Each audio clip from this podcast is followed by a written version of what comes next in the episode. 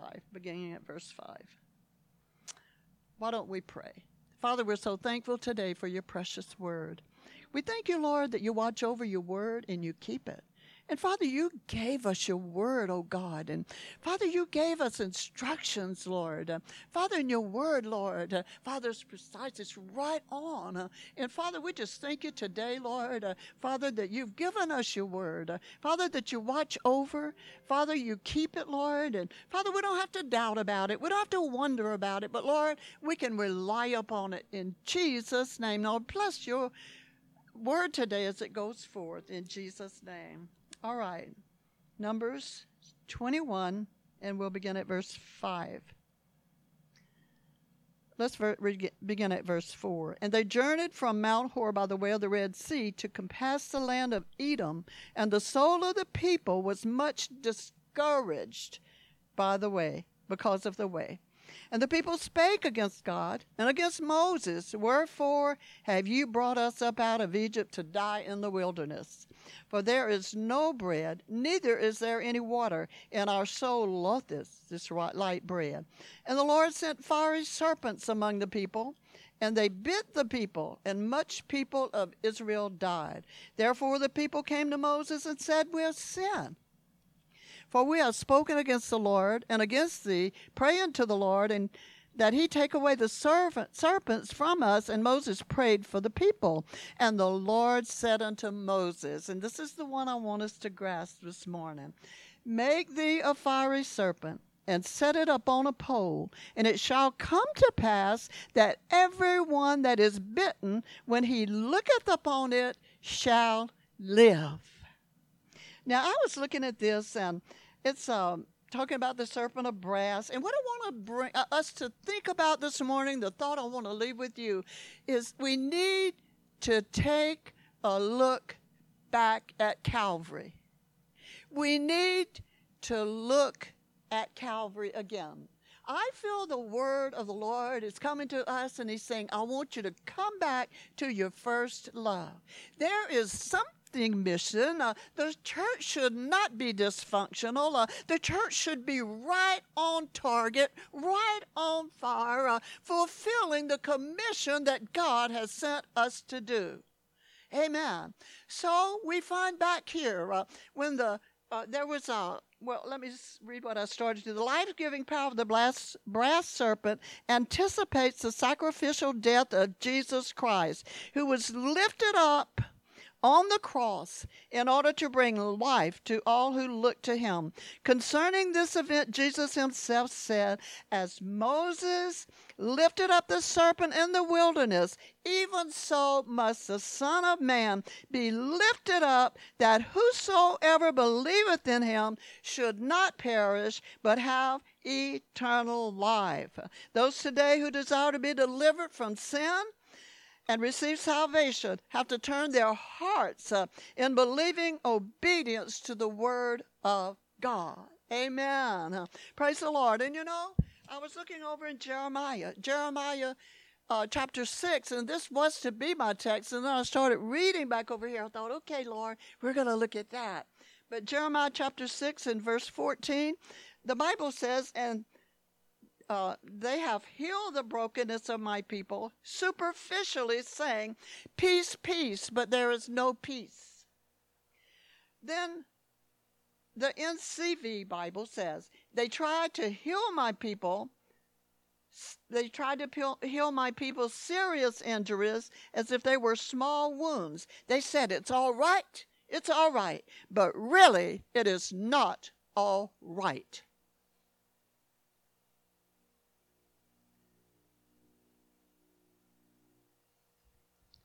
The church today has to be healed before we can see the revival come in as God would have it to be.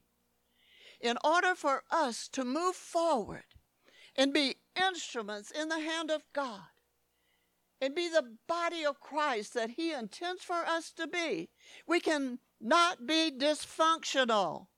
Amen. We must be healed Praise God. And that's what I want us to look at. Amen. The church has unhealed wounds that only the cross of Christ uh, can heal. The message of the cross moves further. It moves further and further and further from the center of attention. The cross is a central message of the church because it destroys pride. It frees God's people from bondage. It releases blessings uh, and it brings God's people together. Folks, folks, we need to look. We need to take another look uh, back at the cross of Calvary. Uh, we need to make our way. Uh, amen. The Bible says that the veil uh, was rent from top to bottom. Uh, we need to make our way through. Amen. you know, God has provided a way. Jesus came as a supreme sacrifice. he made a way that we might might enter back, uh, hallelujah, into the presence, uh, into the throne room, uh, that we might bring our petitions before God, uh, that we might cry out for grace and mercy uh, and find help uh, in time of need. Hallelujah. The power of the cross changes lives. It deals with rejection. It deals with unforgiveness. It deals with mental and spiritual ties with demons and strongholds. Uh, we need to revisit the cross. Come on, folks. We need to revisit the cross. Where is Jesus uh, in our services? Uh, where is he when we come together? Where is he? Hallelujah. Oh, my. You know, in some churches today, the cross is considered excess baggage. How sad. How sad. I got an amen somewhere. Praise God. Hallelujah. We hide it, we disguise it, and we move right past it. We forget the cross and its powerful message that it brings to us. We deny its power to those who desperately need it. The cross was the secret to Israel's healing in the wilderness that we read about here. When God allowed a demonic plague of snakes to enter into the camp of God's people. Only a revelation of the cross in the wilderness could neutralize that poison. Only a revelation of the cross of Calvary and our Savior that died on that cross uh, can neutralize, amen, uh, can bring about uh, the life uh, that Jesus intends for us to have, can bring about deliverance, uh, can bring about salvation, can bring about healing, whatever the need is. Uh, oh my, provision was made on the cross of Calvary, amen. In the same way, the poison from my past can be supernaturally removed by just a glimpse at the cross, looking backward to the events of what happened on Calvary's cross that day. By studying the wounds of Christ, believers can receive faith for deliverance in every area of life. Now, I know we all have our things that we have to deal with. We all have our ups and downs. We're all challenged in different ways. We all have issues in life. You know, we're still in the flesh. But I thank God today that there's one greater than I that lives in us. And if we will allow Him, He will uh, live big inside of us. Uh, he will do that which we're not capable of doing. Uh, he will uh, give us the strength to move past the carnal mind uh, and move into the mind of the Spirit. Folks, we must attain uh, that which God intends for us to have. We must move forward in God. Let me tell you something. Uh, there is a devil out there, uh, and he's out for one thing, uh, and that's to kill uh, and steal and destroy. No, not people just in other countries, but people right here in America. his main aim, his main reason, amen, to be the devil is to destroy and to kill and to steal, to steal. Amen. That's what he's for. But I'm so glad today uh, that we have Jesus. I'm so glad that we have a Savior that came and gave us all on the cross of Calvary. You might say, well, that sounds like just a little simple Baptist message, but praise God, it's a good word today. Amen. Amen. Amen. Uh, I want us to look at some of the things uh, that Jesus died for. Amen. Things that believers need to know that are theirs because of what Christ suffered in his body. One of the things that's missing in the body of Christ, uh, in the church today, in general, as a whole, uh, is peace. Peace. Peace. Uh, where is the peace of God? We walk around like we're, you know, all confused. We don't know which way we're going. We don't know what's going on. We don't know what, what we need to do. We're just all confused. We have no peace. Amen. But Jesus died on the cross of Calvary that we can have peace. Amen. Jesus began to taste the cup of anxiety, tribulation, and pressure in the Garden of Gethsemane. That's where he surrendered it all and he said, Lord, not my will, but thine be done. He chose the will of God and he paid the highest price that we could have peace. The thorns were placed on his brow, pressed into his skull, so that we could have peace. The blood came to the surface of his skin and ruptured capillaries, a phenomenon resulting from extreme mental pressure.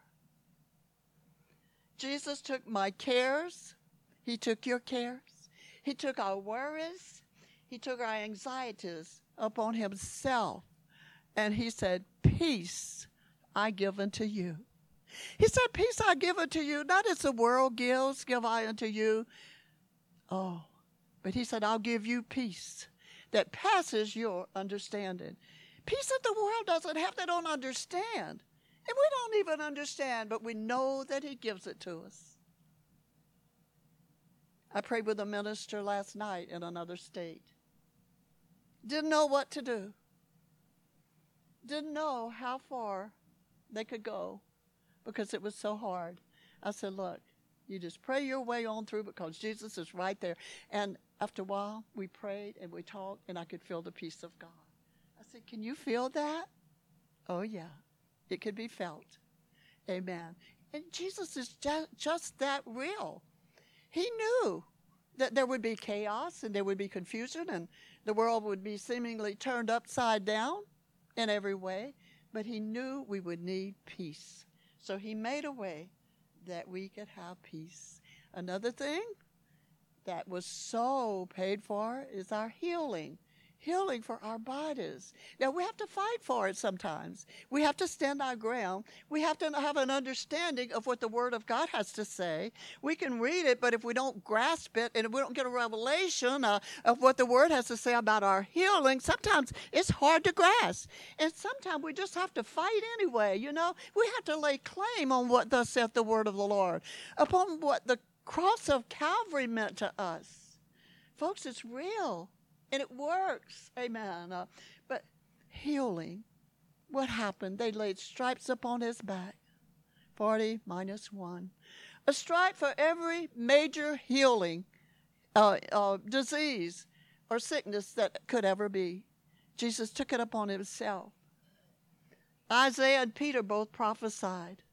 By his wounds, you are, and Peter says, You were healed. Isaiah says, You are. But Peter says, You were. So that tells me that he healed us when he was on Calvary. He knew what we would face, he knew what would come our way. He knew there was a devil out there. and He made a way for us that we could have our healing. Praise God. One of the duties of the Roman soldier was to scourge criminals using a whip with razor sharp tentacles embedded with lead and bone. The lictor systematically shredded the victim's back as he inflicted the brutal scourging.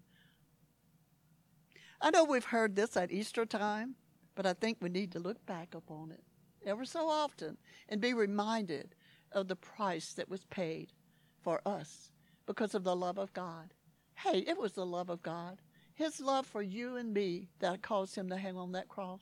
It wasn't the nails that held him down. He could have called ten thousands of angels to come to his aid and deliver him. But he did it because he loved us. He knew we would need a Savior. He knew we would need a healer. Amen. As the beating occurred, the torturous tentacles of the whip flew widely across the victim's back and wrapped around to his front, often horribly disfiguring him. No wonder Isaiah said, and you can look it up, it's found over in Isaiah 52 and 14. His appearance was so disfigured beyond that of any man, and his form marred beyond human likeness. You couldn't even tell he was a human being. He was so disfigured. You might say, well, if you stomp your toe, or if you have a bad nail, or maybe a little headache. Did he feel this? Oh, but he did. There's no pain that could ever, ever come up on your body or enter your body that Jesus didn't feel. He was marred, such as no man ever was. He bore our pain and our agony so we could be healed in every dimension of life. Then, forgiveness. Forgiveness. Oh my. What did he say when he hung on the cross? Father, what did he say? There you go. Forgive them, for they know not what they do. Amen. Colossians 2 and 14. That's when the nails went through his hands as he hung up on that cross. Um, having canceled out the certificate of death, debt, consisting of decrees against us, which was hostile to us, has taken it out of the way, having nailed it to the cross. A certificate of debt, or an IOU, in Jesus' day was a handwritten promissory note the ancient method of debt cancellation involved driving a nail through the note, posting it on the purchased property when the debt was paid. And Jesus did that. The nail was driven through his hands as he hung on the cross. And it was saying, paid in full. Paid in full. All of our sins, all of our iniquities, hey, all of it was paid in full. I want us to look back. I want us to be reminded today. Okay, then victory. Victory. Sometimes it seems like it's so hard to press through to victory, but I'm so glad that Jesus paid for our victory in his feet. Colossians continues. And having disarmed the powers and authorities, he made a public spectacle of them, triumphing, triumphing over them by the cross.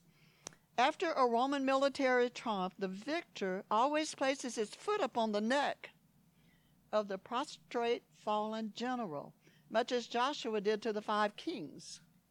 Um, Christians should look at every difficult situation from the perspective of the victory of the cross.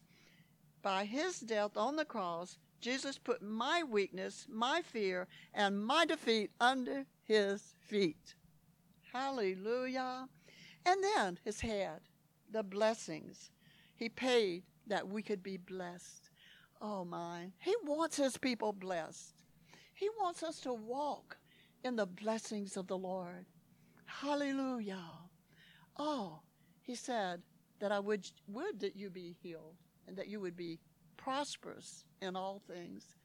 I would that you be in health and prosperous in all things. That's what his will is. And that's why he gave his life. The thorn is first mentioned in Genesis 3:18 as part of the curse that was upon Adam. Christ was crowned with thorns, symbolizing his taking of the pain, suffering, and poverty that entered the world after Adam and Eve's sin. The crown of thorns Jesus wore represents the crushing of the spirit in poverty, in debt, and lack.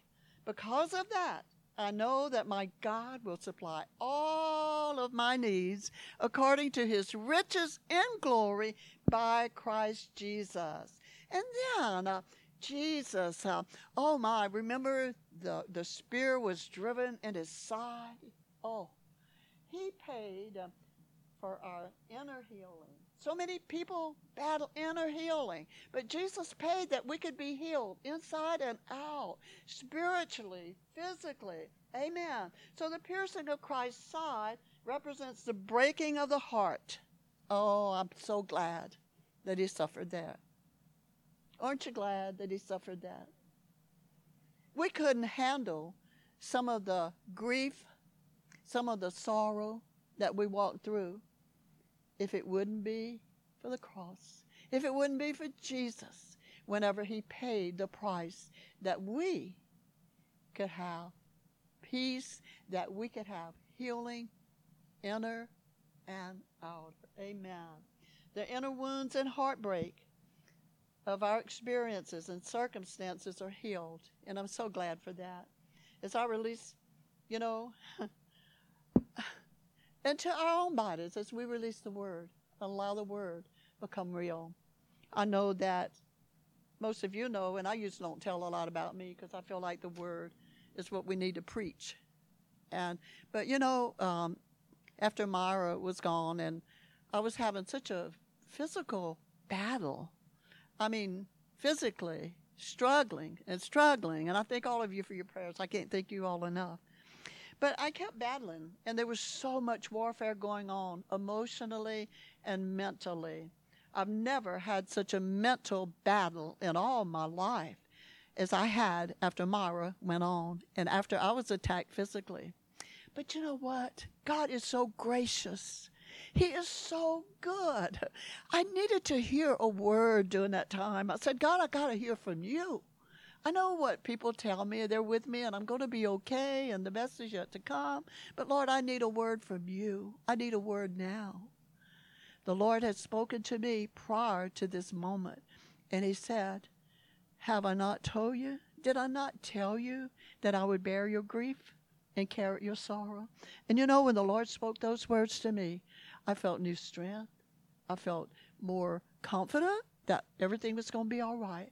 But then as I went on and I kept battling, battling physically, the Lord allowed me to hear in the realm of the Spirit. Don't get me wrong, I'm not believing. And I, I, I believe, you know, that you just have to know this in the Spirit. You have to understand this in the Spirit. But the Lord allowed me to hear Mara. I'll never forget it.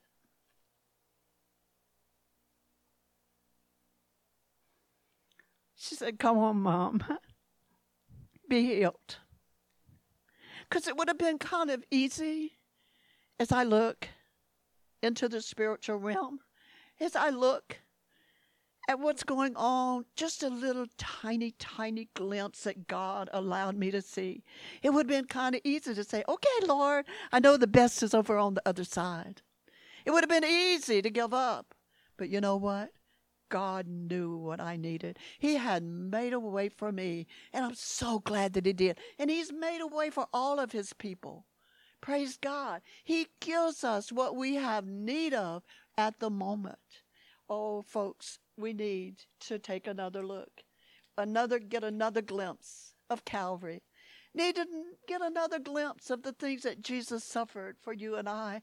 You know, when I was looking at this, I thought about an old hymn. Oh, and it says, When I survey the wondrous cross. Oh my.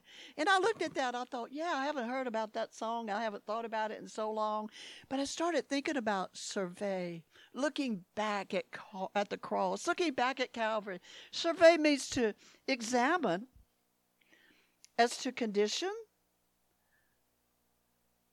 to the condition, to the situation or value, or to appraise, to gather information, to view or comprehend, to look carefully and thoroughly at the matter.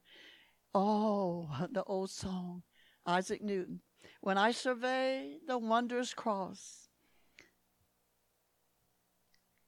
on which the Prince of Glory died, my richest gain I count but loss, and pour contempt on all my pride.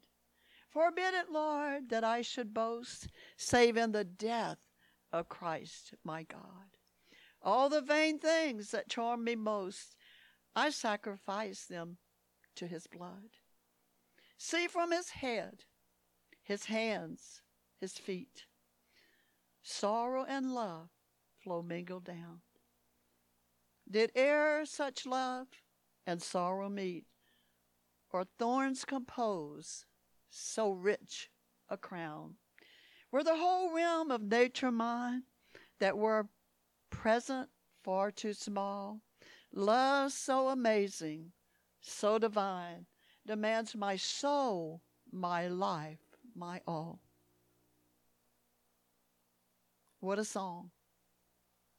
What an anointed God, spirit given, spirit inspired song. Hallelujah. So, folks, I want to leave the thought with you today.